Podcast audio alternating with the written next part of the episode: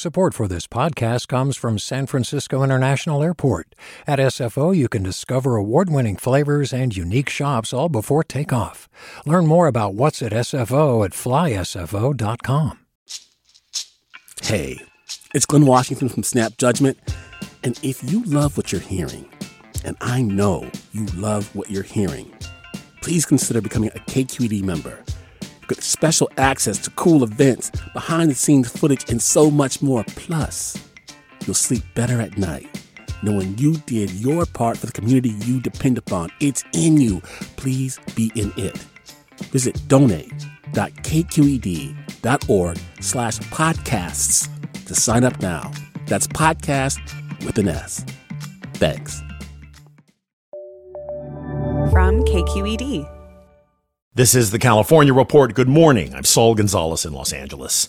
On Friday, the deadline passed for Governor Gavin Newsom to sign or veto hundreds of bills sent to his desk by the legislature.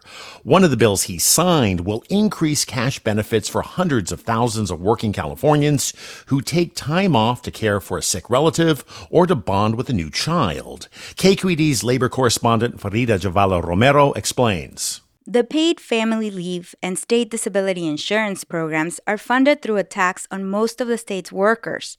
The programs generally offer people 60% of their wages for a limited time. But that was too big of a pay cut for Jerry Sandoval when his daughter was born eight years ago. He works in hotel security in San Diego. When my first paycheck got there, I realized it was only 60%. And I was already struggling with 100% of my paycheck uh, you know, I had to go back to work very quick, which was very heartbreaking. That experience led Sandoval and other parents to campaign for the state to boost benefit payments so lower income workers, especially, could fully use them. And they succeeded, with Governor Newsom signing SB 951 into law. I'm very proud of all the work we have done Starting in 2025, paid family leave and state disability insurance will pay 70% of people's wages or 90% for those making less than 57,000 a year. LA State Senator Maria Elena Durazo introduced the bill. The pandemic reminded us about the value of family, and I'm glad that we're now going to catch up on the reality of what it takes a family to be able to take time off Durazo says she wishes the increases could go into effect tomorrow and not in the two plus years it'll take to implement them.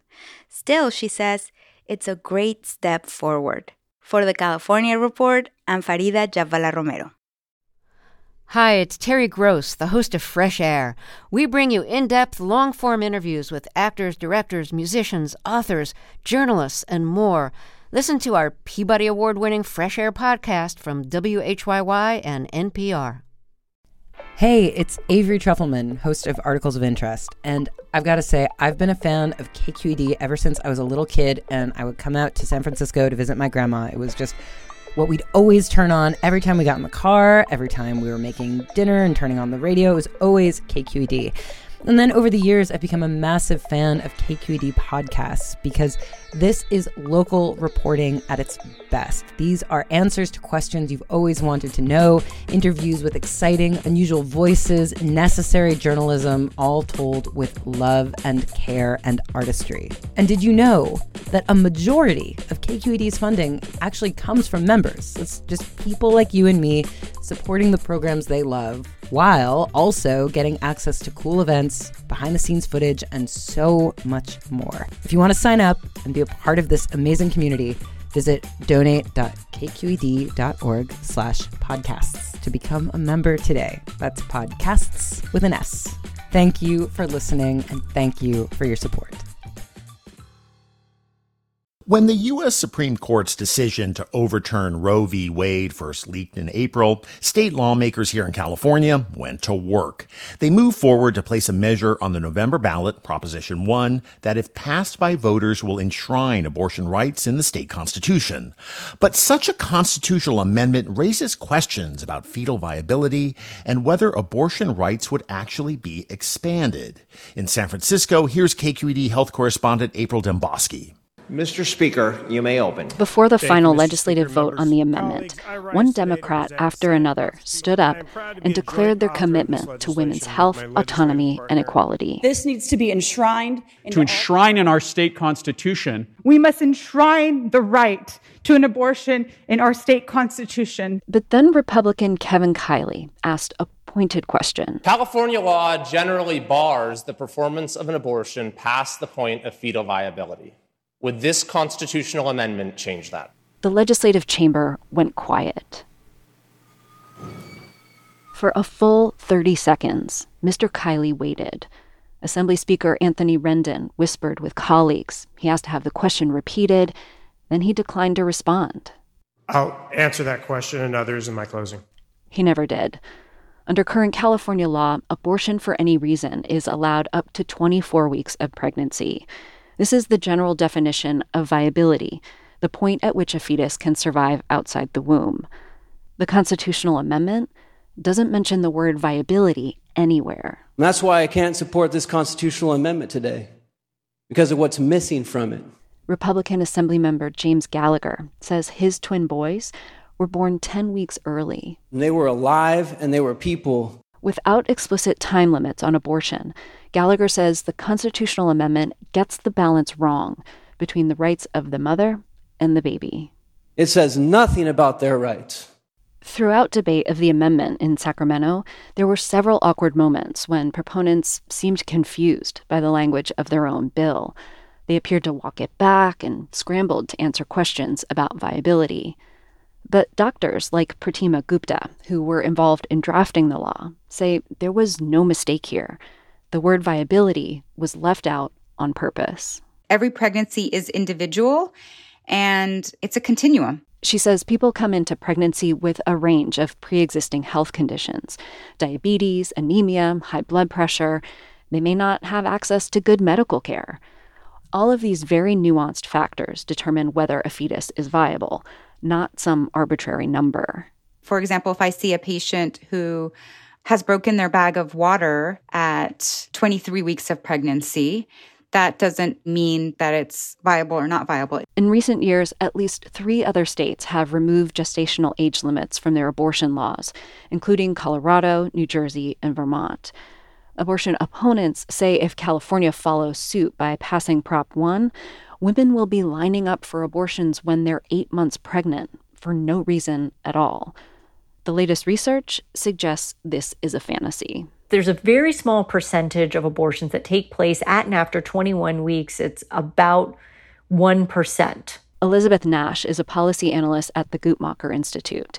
She says women seek abortions later because of medical complications and increasingly legal barriers. It may be that they're delayed because there are lots of restrictions they have to comply with. Maybe because they need to travel for an abortion. It may be that they can't get time off of work or that it was a wanted pregnancy and something happened. Even in California, polls show voters get more uncomfortable with abortion the later it gets in pregnancy.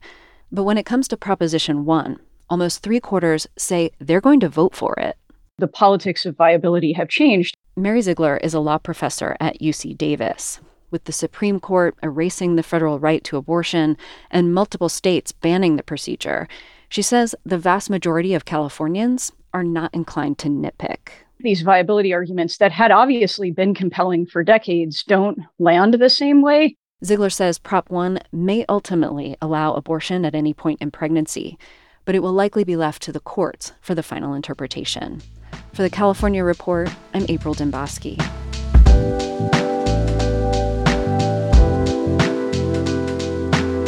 And that is the California Report for Monday, October 3rd. We are a production of KQED Public Radio.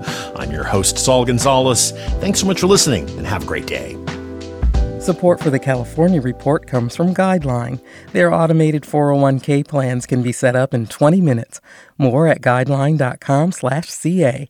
Guideline, the California way to 401k. The California Healthcare Foundation, working to build a more effective, compassionate, and just healthcare system on the web at chcf.org slash health-equity. And Eric and Wendy Schmidt, whose philanthropy includes Schmidt Ocean Institute. Coming this fall, the launch of research vessel Falkor 2, advancing the frontiers of ocean science and exploration on the web at schmidtocean.org. Do you love learning about the San Francisco Bay Area? Its history, its people, its unique blend of cultures? Then you should check out the Bay Curious book. I'm Katrina Schwartz, editor and producer on the Bay Curious podcast, and I'm here to let you know that for the month of May, we've worked out a sweet deal for KQED podcast listeners. Right now, you can get the Bay Curious ebook for $1.99. That's right, $1.99. Just search for Bay Curious wherever you get your ebooks or find a link in our show notes. This offer does expire at the end of the month, though, so you'll want to act on it fast. Happy reading!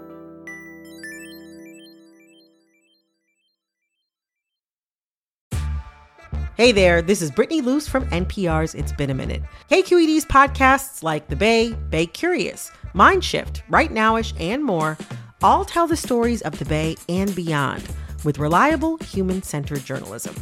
They aim to inspire, make you think, entertain, and expand your understanding of the place you call home. Here's how you can support podcasting at KQED. Showing your support is easy, and you can join Brittany in supporting KQED Podcast too at donate.kqed.org slash podcast. That's donate.kqed.org slash podcast.